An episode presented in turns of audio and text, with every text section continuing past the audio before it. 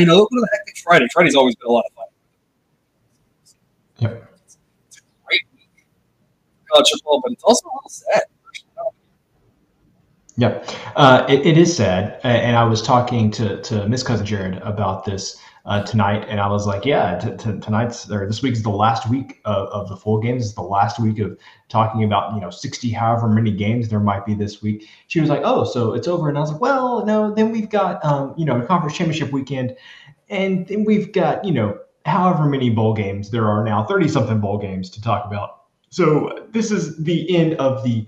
Large college football content, I would say, but there will still be content going forward with the games next week and then all 30 something bowl games, which I'm sure we will cover the majority of, probably every single one at, at some. So, Somewhere, yeah, we'll, yes. we'll figure that out, whether it's on an extended cut or not. Because, Jared, recap of last week. The last few weeks been going real well here. We uh, all plays 13% ROI. We're slowly working that uh, back up. A grade sides, though, continue to chug along. 104 wins, 101 losses, more dogs than favorites, which is why the ROI is 2% of there. And then every total that we've given out that we have had an analysis on, whether it's on this show or over on TikTok slash Instagram for the total of the day, 8% ROI on the season. Last week we went a tidy little four and two, and we only went four and two. We should have went five and one. We had on show we gave out Akron and Eastern Michigan under, and that game went under in regulation. Then we got overtime, which is going to happen, unfortunately. But Yeah. definitely another situation where we felt really good about the read, and then it just, you know, sometimes, you know, you got the right idea and the wrong thing happens. Yep. Yep. And, and you know, you gotta you gotta remind yourself that sometimes you're on the right side and still lose. And Yeah. that was one of those where we were on the right side and still lost. And Yeah. sometimes that's just how it goes. It's just the way it is. Uh, been a good college football season here for us so far. Excited uh, to get into the bowl season, which we destroyed last year. And I think the player based model is going to really help us out there as well, being able to take out players who are sitting out, so we won't be quite as guessing on what the line should be. We'll have a we'll have a model that tell us what it is, uh, which will be good. Uh, here's our slate of games that we're going to cover, cousin Jared. Four Friday games, five Saturday games. And viewer, if you're not with us over on YouTube, there is a play for Tuesday that I already sent out to the Discord. I don't know if it'll make a total of the day Tuesday. We'll get to that when we get there. I don't know what college basketball happened. Maybe we'll do one of each. I don't know. I don't know what the number will be. But this is one where I told everyone on the Discord, I said, run, don't walk, because there's a total I love on Tuesday. There's an A grade play that you got to love for Mhm. Tuesday as well. And so if you're interested in that, the sign up for Dub Club, that link is in the show description. If you're with us on YouTube, there's the QR code and a promo code you can use for $5 off your first month. Cousin Jared, between all the A grade picks in college basketball, college football, and just all the NFL stuff, it seems like you know your subscription would pay for itself Yep. and I appreciate those who are with us supporting me while I do this. Uh, too many hours of the week, much to Mrs. Professor ch- ch- chagrin at this point. You know, Yeah. Yeah. Well, we all appreciate the work that you put on this in on this for sure. uh, we'll get started here Friday at noon. Ohio and Akron. I mean, Ohio has been just a phenomenal transformation from last year, turning into a defensive first team, despite uh, Rourke, you know, and how fantastic he was last year. The pace has really slowed down. They are taking everybody under, dragging those games down. Akron kind of already touched on it with them playing Eastern Michigan. A terrible offense, but a pretty solid defense. They have no interest in going fast. Ohio should be able to control the pace of this game. Akron will have no objections. The defenses are much better than the offenses. That's why the model projects 32.6. Under 41 is a play here. Cousin Jared, I feel like given the keenness of 41, this is one to lock in sooner rather than this is a run, don't walk. Get it now. Yes, I completely agree with that assessment. This is something you want to grab sooner rather than later. First of all, uh, an 11 a.m. Central kick the day after Thanksgiving. Who wants to do anything the day after Thanksgiving? I mean, let's be honest. These guys are still going to be stuffed from whatever wonderful meal I'm sure is provided by the team um, the night before. Nobody wants to get up and do anything. Everybody's going to be a little lackadaisical. Everybody's going to have a little uh, bit of an issue, kind of getting the blood pumping first thing on on Friday morning uh, there. But the reality is, you mentioned kind of about Ohio, how they have become a defensive first team and just have managed to take every game into a low scoring affair this season. And I don't think Akron is going to complain about that because Akron is one of the worst offensive teams in college football. And I don't expect that to turn around here in, in the last week of the season. So this is one of those things where um, Ohio's strength is defense this season. Uh, you know, very different than what we thought it would be coming into the season, but definitely a defensive first team. And Akron is a uh, non offensive team. And so I feel like this is just a perfect way to cap off uh, the last full week of the regular season by going under a, a low number here. And, you know, there have been times where you get numbers like this where you're like, ah, 41, that, that's pretty low. Do we really want to go under that number? Um, in this instance, yes. These are two teams that will be more than happy to play a game that ends somewhere in the mid 30s.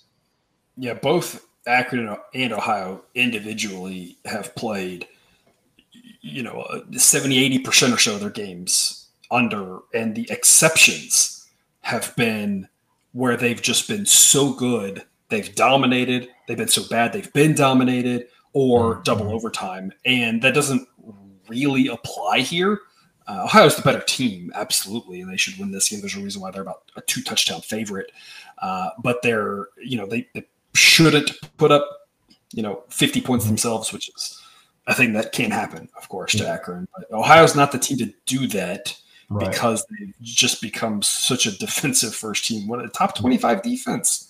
Yeah. Uh, from the start of the season, we were confused, and then it just never went away. It just yeah, consistently yeah. stayed we, good. We yeah, we kind of kept waiting for the other shoe to drop, kept waiting, kept waiting, and it just never happened. It just never happened. Uh, the weather in this one right now looks fine. Obviously, we are a long ways away from you know kickoff on this one, so the weather could get worse, and if so, that only helps us Right. Uh, of course, for right now, though, it does look like it'll be cold, but that won't really have much of an effect. Tracking mid 30s, no real threat of rain or wind. So fine weather. Just two teams that are gonna go slow and, like you said, play more defense than offense. And, and I don't, I can't remember if we talked about it specifically um, here on on YouTube, uh, but you'll notice we haven't taken any overs uh, the past few weeks here, and it's exactly for that reason you mentioned the weather. The weather could make a game more low scoring. The weather's never going to make a game more high scoring. So uh, anytime you like an under, I'm usually fine with with grabbing it early in the week. Is you know if you don't have any key number considerations there, fine grabbing it early in the week.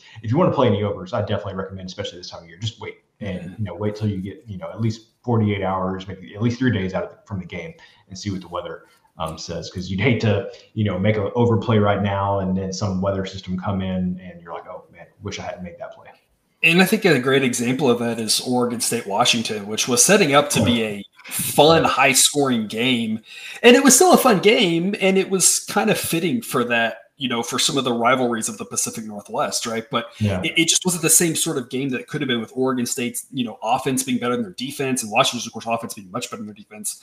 But it turned into windy and wet, and yep. you saw it with back. I mean, there were I think there were back to back plays with fumbles. If it wasn't that, it was like within three or four plays, and so it just turned into this messy game.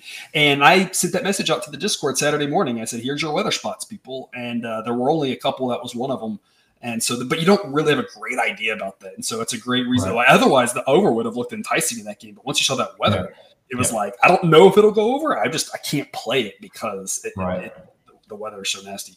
Yeah. Um, also on Friday, speaking of unders, Iowa and Nebraska. There's a reason this total is set at 27 and a half, folks. We are we are there. We have reached the pinnacle. Mm-hmm. There is nowhere else to go when you have a college football game that has a total of 27 and a half. I mean, this is it, right? Yep, th- this is it. And uh, I think we're both here to tell you go under. I, mean, I, mean, I don't think there's any way you can play the over in this game. No, uh, in fact, I've already, I've already personally taken the under. It's it's mm-hmm. not. I mean, an official pick. We are too far away in the weather, but right now it does look like maybe we might have a little bit of wind. Way yeah. too far to really know. But if there is any wind in this, it's going to make it even funnier. And and did you say 27 and a half? 27 and a half. Get the hook. Get the win on on 27, which which I guess 27 has to be a key number. There are no key numbers here well, because there's no yeah. no one finishes here, but 27 would be a key number in well, theory, right? Based on what we know about how numbers work. Well, my friend, it's already down to 27.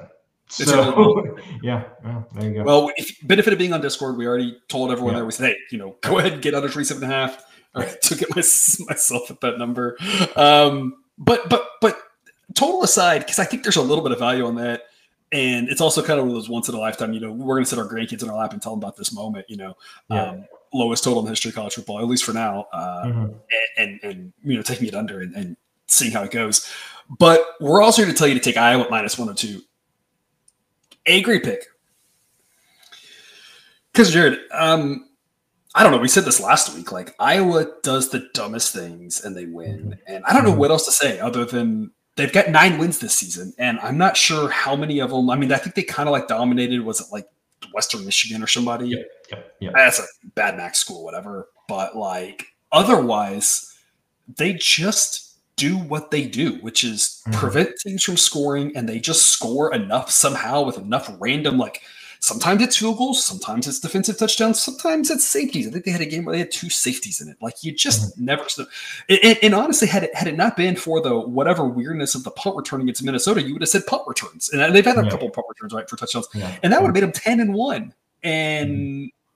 it's not like they're good, but they just keep doing the same thing. Here's the thing: Nebraska's an inferior version of Iowa. Their offense isn't any better. Their defense isn't any better. I, again, I've said it before. I am positive as, as, a Baylor alum, someone who saw what Matt Rhule did. I'm, I'm optimistic for their future, mm-hmm. absolutely. But they're they're not a great team right now. They're they're a home team, but it's really all they have going for them. And Iowa just seems just so frustratingly, stubbornly going to keep doing what they're doing, and it keeps working. So here we are, Iowa minus 102, mm-hmm. just like last week it's disrespectful. This number should be a lot higher.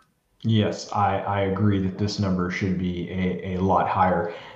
It, especially, I want to focus in on the offensive side of the ball. And somehow, according to Sideline, Iowa has a better offense than Nebraska. I, I can't believe that those words are are leaving my mouth. Uh, but but Iowa has a better offense than Nebraska, according to Sideline. And a big part of that, I think, is that Jeff Sims still starting for Nebraska Yep. And Deacon Hill, according to Sideline, Deacon Hill for Iowa, a better quarterback than mm. Jeff Sims. A, almost a, almost competent. I don't know what word to use there. well, well, okay. I know as soon as the words came out of my mouth, I wanted to change it. I wanted to change what I said. Mm. Um, Deacon Hill, a less bad quarterback mm. than, than Jeff Sims. And, and so I I think like how many games in a season does Iowa legitimately have? Eh, you know, and we could say legitimately all we want, but how many times games in a season does Iowa not at a disadvantage at the quarterback position? It's not very many games, and I don't think that Iowa is at a disadvantage at the quarterback situation or at the quarterback position in this game. And it honestly doesn't even matter. Chubba Purdy was the guy who played more or played against Wisconsin um, they've also, of course, had Sims playing a lot, and then they've had uh, Haarberg playing a lot, who I believe is still uh, injured. Honestly, I don't know who they're going to go to. Whether if Haarberg comes back, if they're going to go to him, if they're going to go to Purdy or or Sims or not. They're all the same. They're all yeah. Yeah. and and and you've talked about you have some coworkers who are yeah. Nebraska fans, and and uh, you know I think they were tired of Sims and they want to go to the other guys, but the other guys aren't better. I mean, they're all right. Right. they're all really bad. And right. so it's like it doesn't even matter which one they're going to. Um, right. We were talking about this before show. The model projected them for 17 points against Wisconsin. And so if you, if you say if you say viewer if you say Nebraska at 126, that's they're not that bad, right? Okay, the model thought they were bad last week, projected them for 17 points, and they scored 17 points in regulation. The fact that they didn't score in overtime actually makes it probably means they underperformed. Yeah. Right. So it's, I mean, it's not like there's a lot. And, and again, that's one realization. So I'm not saying that that proves the model right. I'm just saying you, you don't really have evidence to prove it wrong. Right. Like, right. Exactly. It, they, they've, they've struggled on offense. It doesn't matter which guy's a quarterback. And Wisconsin's defense, you know, not the Wisconsin defense of years past, going up against this Iowa defense is not going to be fun for them. This sets up to be a 12 to 10 game where Nebraska scores the only touchdown and loses a one score game because I swear we've seen this yeah. play out so many times in the last yeah. several many years. This game, it always ends the same. Yeah. It seems like, and, 100%. And, and, I don't really see anything different from these teams to tell me why this year would be any different. So I'm going to record 12 to 10 Iowa. That's that's my prediction. Maybe that's too high to be honest. I don't know. Yep. And if the, the first half total is 13, go under that. Yeah. Absolutely. You know, you know, you wouldn't have to try very hard to get me to go under 12 and a half. I mean, that's I was saying 10 and a half. I, I think is a, mm-hmm. I don't think I could go under 10 because at some point, like a pick mm-hmm. six or a punt return is yeah. for you. But like yeah. 10 and a half, like probably I would still do it. I wouldn't like it. I wouldn't, you know, wouldn't go heavy on it. But yeah, first F under Matt Rhule's been that kind of guy uh, for a long time now. Yep. And with these two teams involved, I mean, this is this is the pinnacle of unders if, if that's yep. your thing. Yep. To go under this one, but also we, we like Iowa. Sixty-eight percent chance to win makes even money just a fantastic proposition. Uh, Friday afternoon, four p.m. Eastern, Air Force and Boise State. Uh, my oh my oh my, how the turntables have turned. Boise State yes. uh, still alive for the conference championship game after firing their coach. They bench their starting quarterback. Go Maddux? to Maddux, I think. Maddux is the freshman. Yeah. Who comes in, gets hurt, is out for the season. Go back to the starter that was, I believe, Taylen Green. Is it correct? Taylen Green, yeah. Taylen Green, Taylen Green. Yeah. And interim coach, old quarterback, and Boise State is a win away from maybe making the conference championship. I'm not sure what sort of help they're going to need. The Mountain West is in a pickle with their conference uh, championship situation, I believe, as the Big 12 is, where there's just a lot of teams, and who the heck yeah. knows how it's going to play out. Air Force has really struggled. We've talked about that. Uh, the quarterback issues with Larrier potentially playing hurt, then missing a game, not looking very good. That once dominant offense that really peaked in weeks, whatever it was, you know, four through seven or something, just completely falling by the wayside, losing at home to UNLV, a game where uh, we, we had UNLV uh, on that one and, and, got the win there and, and a fun back and forth game. Mm-hmm. he looked great and terrible and great again now Air Force, you know, needing to win here to hang on to their spot in the conference championship game. And again, maybe need help. I don't know. Models these two teams are spot on, dead even. You can make a case that Boise is going up, Air Force is going down. I don't think that's crazy, but the model had Air Force in the top 25 at their peak and now has them down to 46. So the model is adjusted to how poorly they've continued to play. But uh, we faded Air Force last week mm-hmm. and got the winner.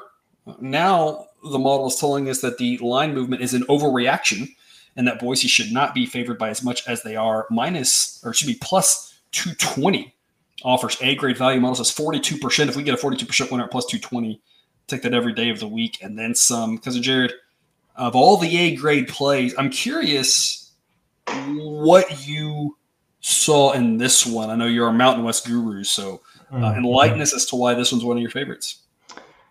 Well, whoever wins this game, uh, both of these teams are five and two in the Mountain West. Whoever wins this game is going to have to wait to see who wins the UNLV San Jose State game. Um, because if UNLV wins, beats San Jose State this week, the winner of this game will be in the conference championship game. Mm-hmm. If San Jose State wins, there will be a three way tie between UNLV, the winner of this game, and San Jose State uh, and two of those got to figure out tiebreakers there. Mm-hmm. Um, so anyway, whoever wins this game is going to be uh, watching that other game closely mm-hmm. on on Saturday. So the reason that I picked this game is um, Boise going to Boise. They uh, they looked great last week, so they are destined to not look great in this game. And I think on a week getting ready for the triple option, I think this is where they would uh, miss Andy Avalos, who was their head coach, but also uh, defensive guru. Previously, uh, yeah, a defensive guru was a de- uh, defense coordinator at Oregon, did good things there before he was the uh, head coach here at Boise State. I would actually say, hey, that might be a name you want to watch out for the USC uh, defensive coordinator job. Um, so I think that uh, Boise State is going to miss them. Boise State, like we said all season, as soon as they look good, they're going to turn around and look bad the next week. So this would kind of um, follow that pattern. But also historically, Air, Air Force has played really well uh, against Boise in, in, the recent past. I remember a, a, game where they went into Boise uh, in the last year or two years ago, and I mean they just absolutely took it to Boise. They only scored like 28 points, but it was one of those games where they scored 28 points, but Boise I think got like one stop mm-hmm. in that game, and Air Force just eight clock, eight clock, eight clock, and, and so I think kind of kind of reminiscent of was wasn't Air Force that played Washington State in that bowl game, and you can see Leach was just disgusted because that's what Air Force did. They got the ball like five times and scored five touchdowns, and and yep. that was like that was it. Yep, so, yep, that was the that was the entire game. So I think Air Force is going to be able to keep the ball away from from, from Boise here, and um, yeah, I, I, just think Boise is, is, due for a letdown because that's what they've done. They have played well, let down, played well, let down, seemingly every alternating every other week um, this season. And I mean, 100 percent Air Force has not been playing well, but with a uh, chance to play in the conference championship game on the line in this one, I, I think I think regardless, I think the game's gonna be close. So plus two twenty, I, I think it's just too steep odds for a game that's gonna be close and has so much on the line. And you know, a couple things to to to follow up on there. Number one, you said Boise's been doing this all season. They've been doing it for the better part of yeah. a, a, decade now. Um, mm-hmm. You know, there's just been no consistency to this team. Uh, you can't figure them out, and so you just kind of just zig and zag with them, and, and that works pretty well if you just mm-hmm. do that. Uh, but the follow up point to that is Air Force potentially figured it out a little bit last week, even though they lost. I mean, I, I think that it's very, I think it's possible that that loss to UNLV is being viewed as Air Force is still really struggling. But what if UNLV is just a solid team? I mean, the model has yeah. really come around on them, and we weren't very high on UNLV early on. We basically no, just no. We said they played nobody, right? Yeah. And and prove it to us. And then sure enough, they have, and that's what we always talk about, right? To be a successful sports bettor, number one, math. That's just the number one thing. Is, is you mm-hmm. got to be able to do the math or find someone who's the math because it's a math problem. And if you're not finding the right prices and the right value, it, it's just not going to work for you. Period. Yeah. Uh, but but number two is you need to be able to adjust your opinion, not stay on the same opinion, and that's why we have the model. Because the model helps us do that, helps us overcome our biases where we try to get stuck in our ways. And we weren't high on UNLV, and the model was high on them, and now that is okay. Well, now we can yeah. you know we can change our opinion. We don't have to stick with the same opinion every single week as we learn new data. And UNLV continues to look really good. And so I'm wondering if yeah, Air Force at home still you'd think pull it up, but it was a close game and maybe that's just UNLV just having a magical season, well coached, yeah. and maybe that's not as bad of a thing on Air Force as possible. I'm like, this should be a close contest. You know, you can take points if you want. We always talk about, you know, do whatever works for you, but plus 220, uh, just way too good to pass up. Uh, Friday night, I, I don't know off the top of my head. I, I guess I could look here historically here there there have been very few Friday night games. It looks like there's only three Friday night games. So usually there's there's not a lot happening here um, during the the Friday night slate, and that makes it fun when you've got a big rivalry game like this. The other games at that time will be Texas Tech and Texas, which obviously a, a, a big rivalry game there. Uh, Penn State, Michigan State, which maybe one to avert your eyes from. So maybe that game mm-hmm. But Oregon State, Oregon, obviously a lot of fun here. Oregon trying to crack into the top four, seemingly the same top four that we've had for centuries. Mm-hmm. And Oregon trying to do their darndest. I think this is the closest any team has come to cracking the top four, uh, top five if we go back enough years to throw Clemson in there because Clemson right. was the other team that was able to do it. So your top five have your top four have not been your top three have not been occupied by anybody other than those five teams: Georgia, Ohio State, Michigan, um, Clemson Alabama. and Alabama have been the only ones to occupy that spot for a long time. Oregon, they're not there yet. There's still a gap with them at number mm-hmm. five, but they are maybe as close as anybody's reasonably come. Yep. You know, I love what they're doing. They're playing great football. That defense, we talked about it all season. Look at that defense right number 13. It is a very underrated defense. It's part of the reason why we loved the USC UCLA unders because we said, hey, USC's played better defenses like Oregon they slowed mm-hmm. them down. Yep. And sure enough, UCLA was able to slow them down. So this Oregon defense is legit. Offense, obviously legit. So many playmakers. Nobody would ever doubt that. Oregon State, though, surprising to most people, offense number six. Don't let that game in the rain fool you. Yeah. It's still a very good offense. Uh, still a good defense, too. The model thinks that's the weakest part of this Oregon State team, but we saw it last year. You never know in this game exactly what's going to happen. Uh, Oregon State just was able to manhandle Oregon last year. And, and honestly, you have to imagine Dan Lanning, a defensive guy, used that game, used this game from a year ago, all offseason to say, guys, we cannot let this happen. And yeah. kudos to him. I think he, I think if that was the game plan, he's done a great job. Obviously, what am I? I'm, I'm not breaking news. Right? I think he's done a great job, but he did a great job getting right. the defense into shape using this game from last year.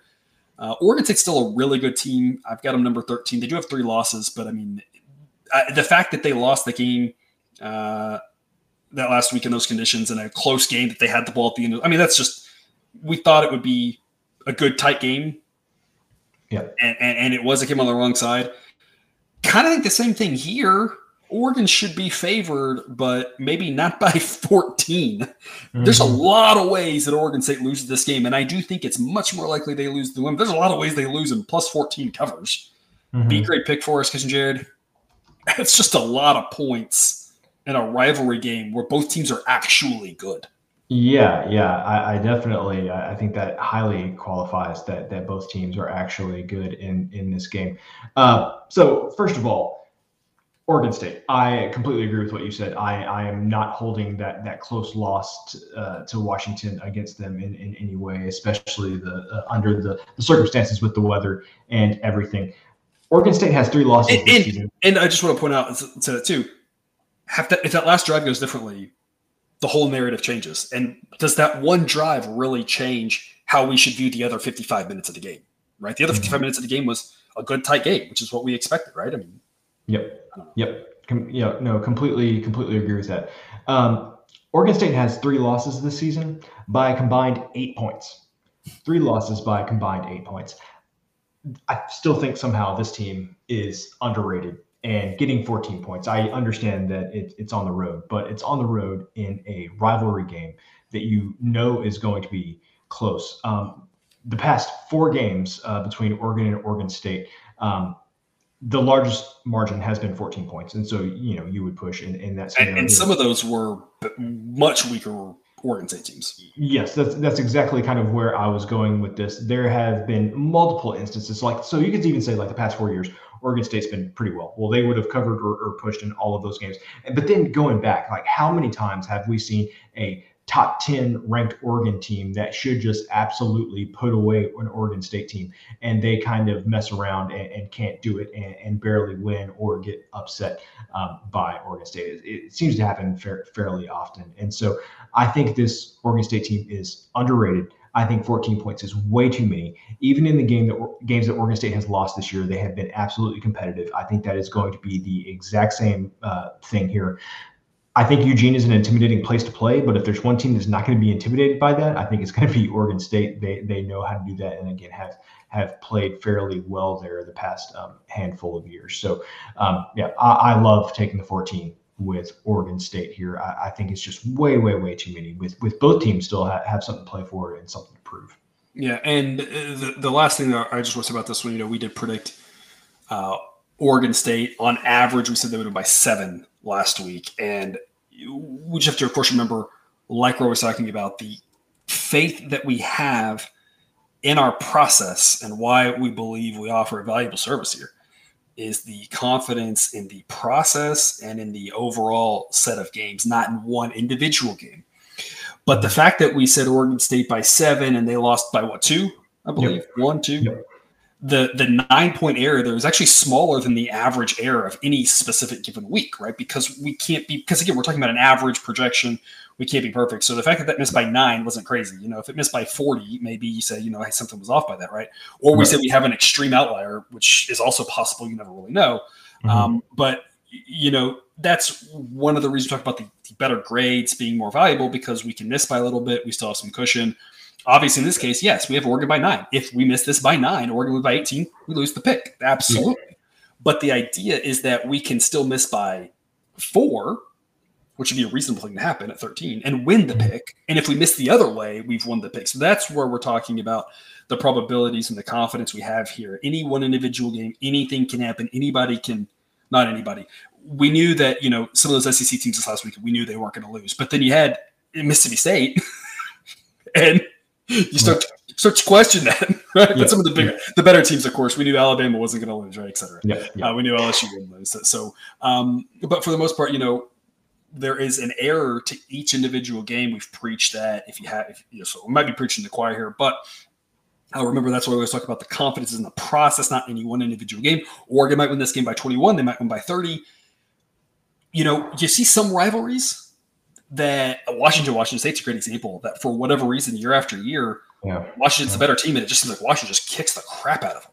Yep. And even the upstart years, Washington State can't do it, but Oregon State can, in their down years, can hang around. And, and, you know, Oregon State has been a team historically that even when they've been way worse, this even when Oregon's been worse, the difference has been bigger on Oregon State side, as, as in Oregon State's been worse than this by more than Oregon's been worse than this. Right. And Oregon State can still hang in those games. Now, does that matter? Again, who one game?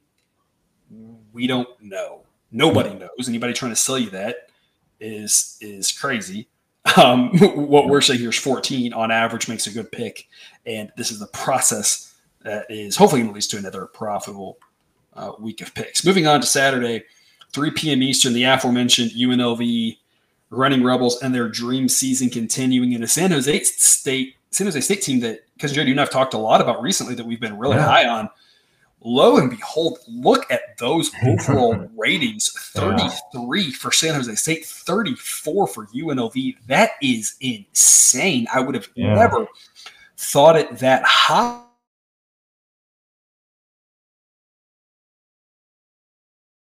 You to adjust, adjust, adjust, adjust, and the model continues to adjust. Mm-hmm. They've also had, for the most part, relatively good injury luck, and that's the other thing to keep in mind here is that there, uh, there are probably a lot of teams that are below them who've lost starting quarterbacks for the year, yeah. have multiple guys out, or a team like Syracuse who the injuries just completely derailed their season right. after a whatever it was five and zero oh or five and one start or whatever. So so there's that, but I mean you've got two teams that are well coached that are. We thought at you know at the beginning San Jose State would be solid yeah. We knew they had a guy in Cordeiro who's been around for about 100 years, it seems. Yep. But I don't think anybody saw this. I mean, these are just just hats off to both these teams. Mm-hmm. UNLV at home should be favored. But I mean, this seems like a game that anything can happen, and it wouldn't surprise me. I'll mm-hmm. take the uh, 25th year quarterback at yeah. plus 160, even though it's on the road. Don't know what's going to happen, so give me some plus 160, right? Yeah, that that's kind of where my head at is at. The other thing is is like I have to imagine that UNLV, the one team they did not want to see standing between them and a for sure shot in the conference championship game is San Jose State. San the Jose other State. team playing insanely well right now. Yes, yes, that's just what I was about to say. Uh, San Jose State started out 0 2 in conference and has won five straight games. Um, they have been playing unbelievable football as of recent. I mentioned it uh, when UNLV played Wyoming. I said if UNLV does to Wyoming what they've done to every other Mountain West team this year, then I will say, hey, I, w- I was wrong. Um, UNLV is a good team, and I will admit that UNLV is a very good team. San Jose State is hot, and I am getting a hot team at plus 160 I, I like my odds there. So if UNLV wins this game, I will not be surprised. But plus 160 just feels too steep for a team that has been playing and has been on fire. I mean, look at that number 33 overall. And, and I mean, you've got the offense is rated a little bit worse, but you've got Cordeiro at quarterback, which I think in a big game like that make like this makes a little bit of difference. And then you've got a, a better defense than UNLV. So um, I think this is going to be a great game. Like this may be uh, this may be one of the games on Saturday that I'm most looking forward to. Absolutely. I could not agree more. I think that there's some value in this pick. Potentially, the books are shading this number a little bit towards UNLV, knowing that they might get a little bit of that local action. I'm not sure if that's quite the case like it was before, but I will say uh, we have seen this with the Golden Knights at times, and not that they have not been a great hockey team, but there's been times when there's been value picking your right spots against them uh, for similar reasons. There's still that Las Vegas still is the ecocenter of this, and even if you're with the offshores, there's still you know it still all kind of affects each other in this uh, mm-hmm. from what I've seen. So there might be a little bit of value there. might be a little bit of value in the records. People looking at the records, of course, UNLV played one tough non-conference game, and, and of course got thumped by Michigan. There's no shame in that, uh, mm-hmm. you know. Other than last week, that's what everybody's has happened to them. Right. But uh, San Jose State, despite some of those losses, like you said, has been playing really. And both of these teams have. I think that's kind of the key point. Both teams are playing incredibly well. If either one was on the road at the other one, I'd take plus 160 and say, great. Mm-hmm. Like, who the heck knows? Again, I, I think UNLV is more likely to win than not. But right. this is the thing we have preached over and over and over and over again that plus 160 in a game that's this close to a coin toss, even if it's not a true one it's just too good to pass up. Uh, but I'm like you, I'm really excited for this game. Yep. And uh, again, as always, if you want to take points, take points. But otherwise, I think uh, plus 160 on a team with a proven quarterback like that who won't be affected by going on the road, who's been battle tested playing the likes of you know USC and uh, Oregon State and uh, someone else I thought was pretty good mm-hmm. Uh, as, as well. Um, got a shot there to win. That's really all we can ask for with those odds. Yep. Speaking of Michigan and Maryland, that was an incredible game. Of course, Maryland. I don't really think ever had a chance, but they kind of had a chance, if, if that makes sense. You know, they uh, they could never really get into it at the end, and they never really had great field position. And the safety maybe could have helped them if they could have kicked it off and got a stopping at better field position. But then they they just gave good field position right back. Mm-hmm. Um, so it, it, you know, but hats off to them for doing something that nobody else has done yep. this year to Michigan. Because uh, the model does not take into consideration that Maryland might be very physically beat up, mm. the toll of that. Mm-hmm. But there might be even extra value in mm. this pick because that might be the case. Plus 105 mm. on Rutgers model thinks they should be favored, uh, that this is being treated like a coin toss game, but Rutgers should actually be favored. Uh, what are your thoughts? And, and if there's a team that is just going to say, hey, this team is a little beat up, let's beat up on them more. It's going to be Rutgers. Uh, I feel like that kind of falls right into their, their wheelhouse. If you asked me to tell you what Maryland has done the second half of the season, probably the three games that would have come to my mind are Ohio State, where they lost by 20, but they were within the number on that for a vast the very end until the very end, they were within the number there. So I actually thought that they didn't play um, too too poorly in that game.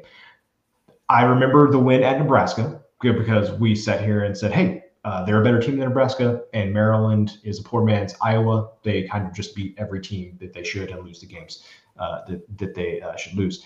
So I remember that, and then of course the game last week against Michigan, where uh, you know they played played close and, and, lost, but easily covered that game. Um, but let's zoom out a little bit further and look at all of the other games in that same period. Um, they lost to a bad Illinois team. They they lost uh, to Northwestern, which you know Northwestern is probably not as uh, clearly Northwestern is better than we thought they were going to be, but but still, uh, I think a game that Maryland expects to win. Uh, got blown out by Penn State, and then we just talked about when we talked about the Iowa game how bre- how bad Nebraska has been. Um, Maryland only beat Nebraska by three points. So for some reason, the games that I would have just selected in my head were probably the best games that Maryland has played the second half of the season. And then you look at the others, and it's like, man, this Maryland team's still not very good. And you know what? I think last game of the season, uh, coming off that big game against Michigan, playing at Rutgers, uh, a, a, Rutgers team that is just very steady, I, I would say. Um, I like Rutgers here at, at, plus odds. A little bit surprised that I'm getting plus odds with Rutgers at home. If you'd have told me this was like a pick 'em or, or something like that, I wouldn't have been surprised. Um, so plus 105 on Rutgers, sign me up. I know some places you can get like plus 110, which would be even even better. Um, so make sure you shop around uh, before you, you take Rutgers in this one. Um, but yeah, I like Rutgers at home against Maryland, who just has played okay at times, but I, for me personally, there's been a lot more bad that I just seemingly have forgotten. And you know, both teams six wins, both are obviously at this point ball eligible. So I'm not saying that either team cares. Obviously, they both are going to play hard, but eh, you know, there's not that like added desperation of like yeah. we're going to bust out all our trick plays at this point. Maybe they do. I don't know, but yeah. both teams should be equally likely to do that, as opposed to one team who's like, no, we don't need to bust that out. One team who who does. I think that you said it really well. We've talked about that. There's a hierarchy in the Big Ten that you've got Penn State at the at the top of the we crush the teams we should, but can't beat the teams that are better than us. Mm-hmm. Below that's Iowa. Crush the teams that are not crush yeah. in, in, in, in the Iowa way, mm-hmm. beat the teams worse than us, but can't beat the teams better than us. And then Maryland below that. And right. I think you see that in the ratings of them, where, you know, Penn State's like a top 10 team, and then, um, you know, Iowa's like number 50, and then Maryland here at number 74. And I think that's the point is that it, uh, Maryland is not really better than this Rutgers team. Neither one of these teams that great. They both had some good moments and they both had some questionable moments. Both teams are just not great. Uh, mm-hmm. The Big Ten is a conference, right? A lot of people talked about probably a little bit overrated. The two teams at the top are insanely good, but beyond that, what is there? And then and you'd make the same argument potentially about the SEC, right? Some of the teams at the top really good.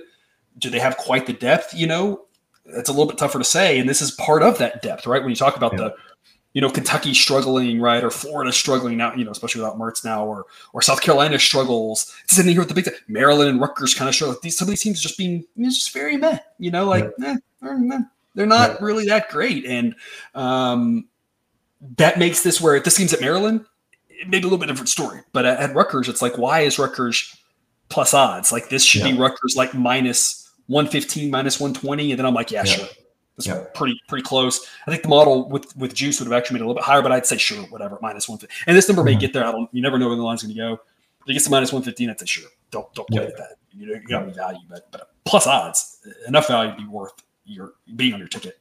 Yep. For Saturday, uh, because we talked a lot about the teams. Some teams today who've really impressed. Uh, Arizona. I mean, again, we had them as an A grade pick. Love it, love, love, love them uh, last week, and they took care of business against a, a, Utah team that was probably overrated. Now they get to play rival Arizona State, an Arizona State team who, again, I'm high on in the future. They've just had so many injuries; they've really struggled uh, offensively, but defensively they're pretty stout, relatively speaking, at least. But Arizona, my goodness, I mean, mm-hmm. you just cannot talk enough about that defense, which again, not what we would have expected coming into the season. Nope. nope uh, pace wise, kind of run of the mill average. Not what we expected in the season. We expected them to be a run and gun. We expected them to be a poor man's USC. Yep.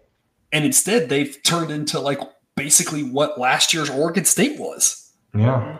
You know, yeah. which is just, I mean, again, just hats off to that coaching staff. If you're an Arizona fan, you have to be extremely pleased with that hire, and you got to start thinking about how many truckfuls of cash can you can you load in his backyard to keep yes. to keep him yes. staying there. Um, you know, they're favored to win this game. Who knows how rivalry games go if it's gonna be close or a blowout. Uh, it's still like we talked about earlier, right? It's tough to say. It's why in that situation with Oregon State, we said, hey, they're good enough to take all those points. This one, Arizona State, it's a rivalry game that can hang around, but also with those injuries, Arizona mm-hmm. could kick the crap out of them. Hard to say.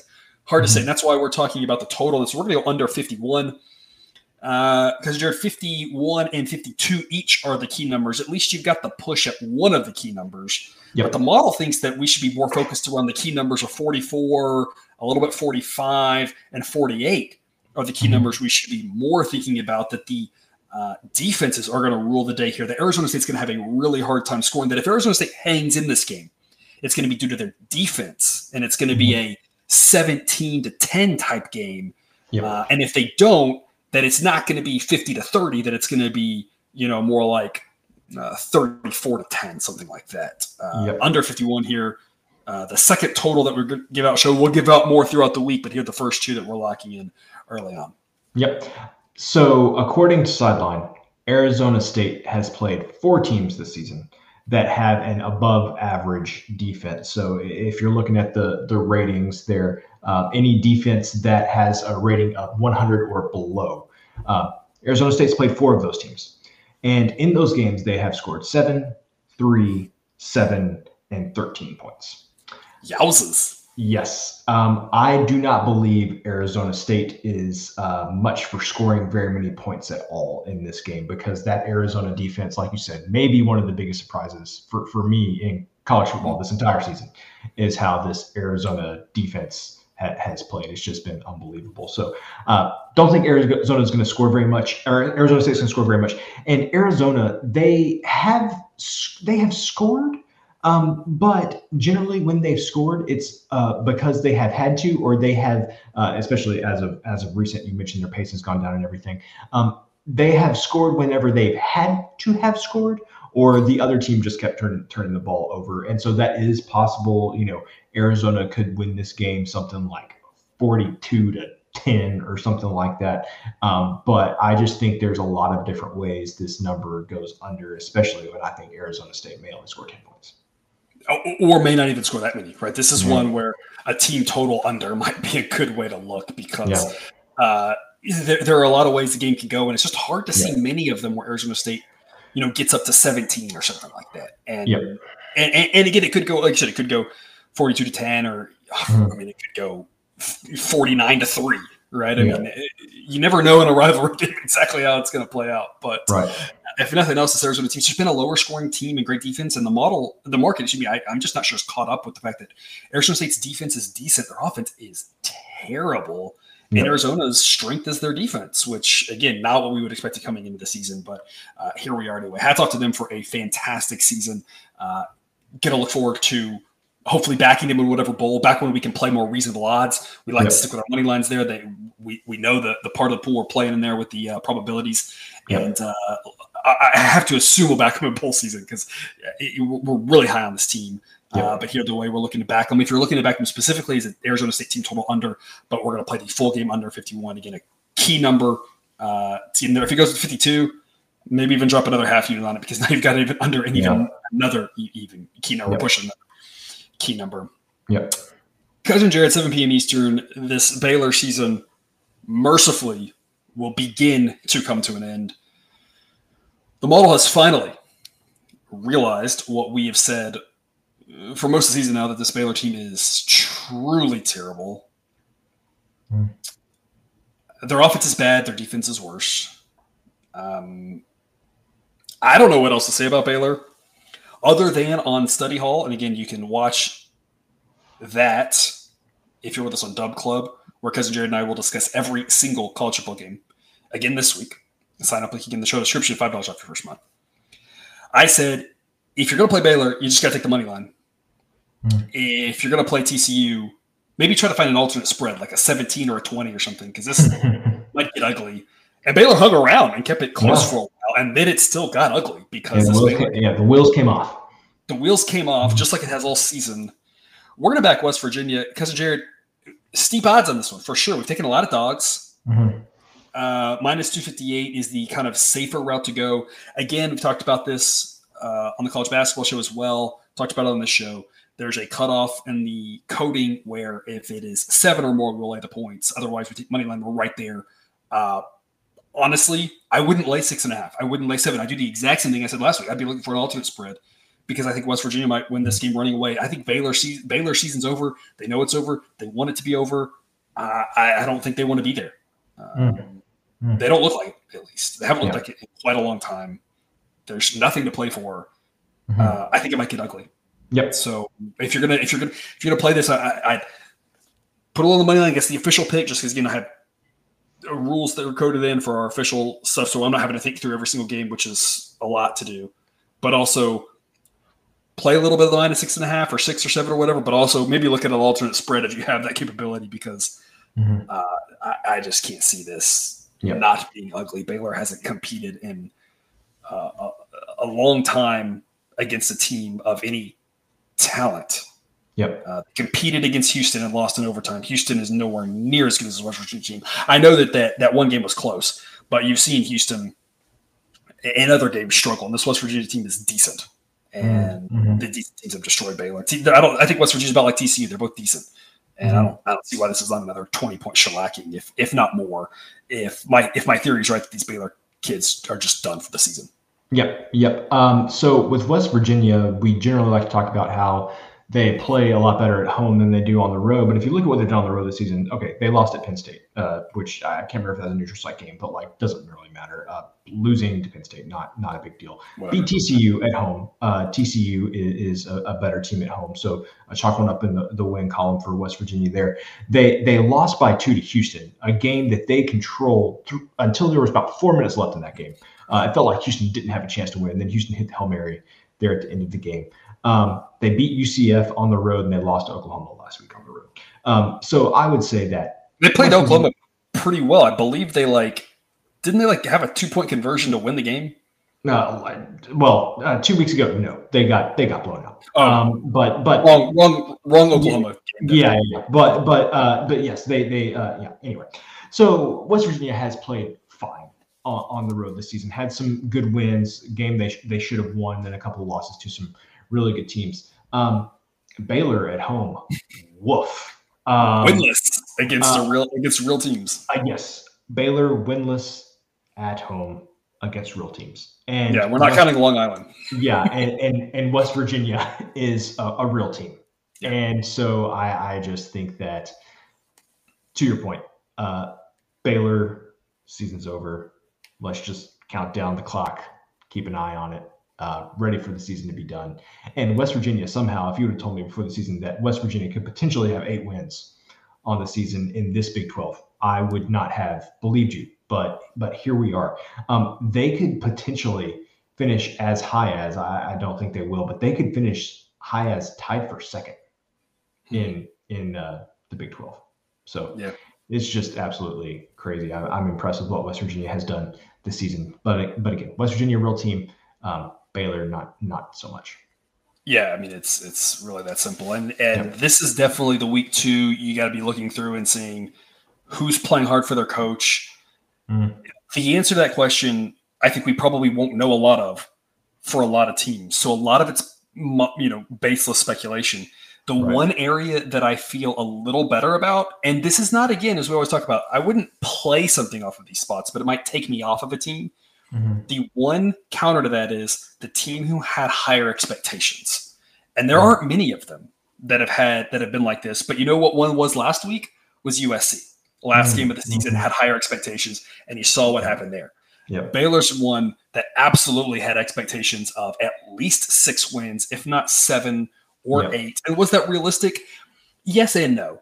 Mm-hmm. We knew that some Big 12 teams would struggle. We knew sometimes we would beat each other up, that the schedule was too yep. daunting, that we talk about the lack of depth in the SEC and the Big 10. And that's more about just your schedule look like. Did you get the wrong, did you get the wrong schedule in the SEC or the Big 10? You're host. You just yeah. can't win enough yeah. games. And you're going You get the right schedule, it might bounce better for you, right?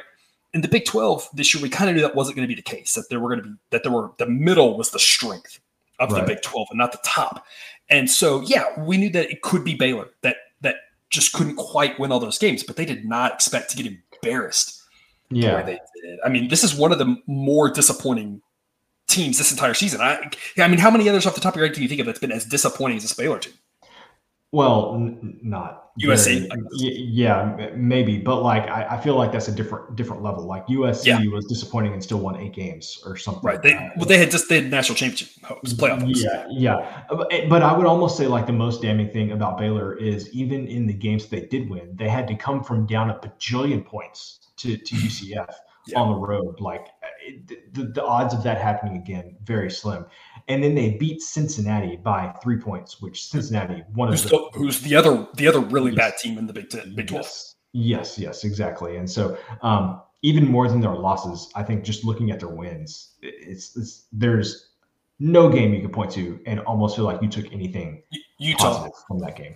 Utah be the only one, and they didn't really even deserve to be in that game. That was just an ugly that one was almost like the Utah UCLA game where it's like nothing was happening and someone had to win. yeah. well, and, and I, I would say like at the time we thought that that was something, but now the more that we know about Utah, like I mean Utah's still a good team, mm-hmm. but just not the team that we probably thought they were at, at yeah. that time.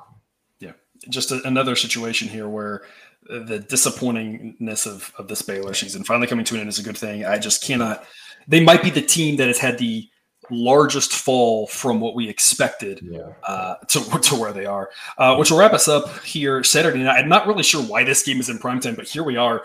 Charlotte and South Florida, a coin toss game according uh, to the model. Two terrible teams. Charlotte slightly better on the road. Charlotte's offense against South Florida's defense is going to be miserable against miserable. South Florida's got a little bit of a pulse on offense. Charlotte's got a little bit of a pulse on defense. Uh, Charlotte seems like a team that's still playing hard for their coach, and that matters. I don't know about South Florida as much, but I know that that there's a lot of talk about uh, Poggi there, po- Pogi, yeah. Pogi, however you say it. Yeah. And, uh, uh, they, they like playing for him, and so that at least gives you confidence they're going to give it a give it a good effort here. Plus 195, just way too good to pass up in what's a coin toss or maybe close to a coin toss game. South Florida maybe should be favored, but not quite like they are because they're just not a good football team. Yeah, yeah, uh, completely agree with that. And I, I would say the Charlotte defense has acquitted itself as uh, very uh, respectable for AAC standards uh, so far this season. You see that uh, ranked the number 84 defense in the country. And that's really, I, I, think, the biggest thing for me in this game because um, South Florida's defense is so bad now. Charlotte's offense is is, is bad too, but we're going to find out is, bad offense stronger than bad defense in, in this one? Because I really don't like. I just can't imagine with what I've seen from South Florida on defense this year that they're going to get more than three or four stops, and I think that Charlotte can get like five stops. And I think that is going to be the, the difference in, in this game. I think Charlotte will be able to either get one more stop or force one more field goal than what South Florida will be able to do. And so, like, I would, I think this is going to be like a one score game. I don't know how, uh, you know, points tra- translate to the money lines or whatever, uh, but plus 195 for me, that I think a, a game is probably going to be decided by a field goal or, or, four points, something like that. A really close one. Uh, plus 195 just does not seem uh, like it's right, especially against the South Florida team that uh, I, I, literally don't trust to stop anybody at any yeah. time. Yeah. Uh, or, and I'm going to give you counter to that. What if it plays out the opposite direction where it, eh, both of them struggle to score, a la what we saw two weeks ago against Temple? Uh, mm-hmm. That that Temple's offense was so bad, even they couldn't score against South Florida, but Temple had a good enough defense to stop uh, South Florida enough, and, and that game went 27-23. And I think we could be looking at we could be looking, like you said, at a yeah. you know 45-41 game or a 27-23 game. I'm not really sure which way it goes, but even in that one at home, South Florida was only able to beat Temple by four. Right. And honestly, I think Charlotte's probably a little bit better than Temple. If not, it's close. And that mm-hmm. was a close game. And so, yeah, if it's a tight game like that at the end, give me plus 195 every day of the week. Or again, if you want to take the points, take the points uh, rather than the odds. Again, as you talk about right. balance out in the long run. Because, eh, you know, if it's that sort of tight contest, any one thing is, is going to change the outcome. Mm-hmm. And whether it's the high scoring version or the low scoring version, uh, the South Florida team being favored by this much over anybody seems pretty absurd given uh, in the last half of the season they won two games by a combined seven points against temple and UConn and that's not mm-hmm. exactly encouraging. Right. Uh, if if if you know what i mean there. Yeah. uh cousin jared that is our show. We have kept it just under an hour like the good old days, clocking in right at 50 some odd minutes. Uh, parting words for the viewer. Join us this week. Again, uh, I said it on the basketball show, uh, college basketball show. N- never been a better week to be part of Dub Club. Lots of good content uh, for a week there where there will be plenty of sporting events. And uh, hopefully you get some some extra time off to, to either watch us here on YouTube, listen on whatever podcast platform you may may enjoy listening. Uh, lots of good content. Good week to consume it all. Absolutely. And again, there's that QR code and the link in the show description. Say $5 off your first month. Otherwise, this will be our last long episode of college football. We will be back next week. We will cover conference championship. I haven't figured out the exact specifics, but we will be back again in our same bat time, same bat channel, just different bat length. Uh, or maybe the same bat length because that'll be all the games. But we again a little bit of a different different situation going forward. But we will be still covering bowls uh, and conference championship, but uh, we'll not be able to quite pick through the games like we have now It'll be a little bit of a different scenario. So uh, keep tuning into those NFL show as well as we uh, improve to nine and zero this week in the NFL and uh, all the college basketball content as well. Lots of good stuff. Uh, lots of other places that we will see you around.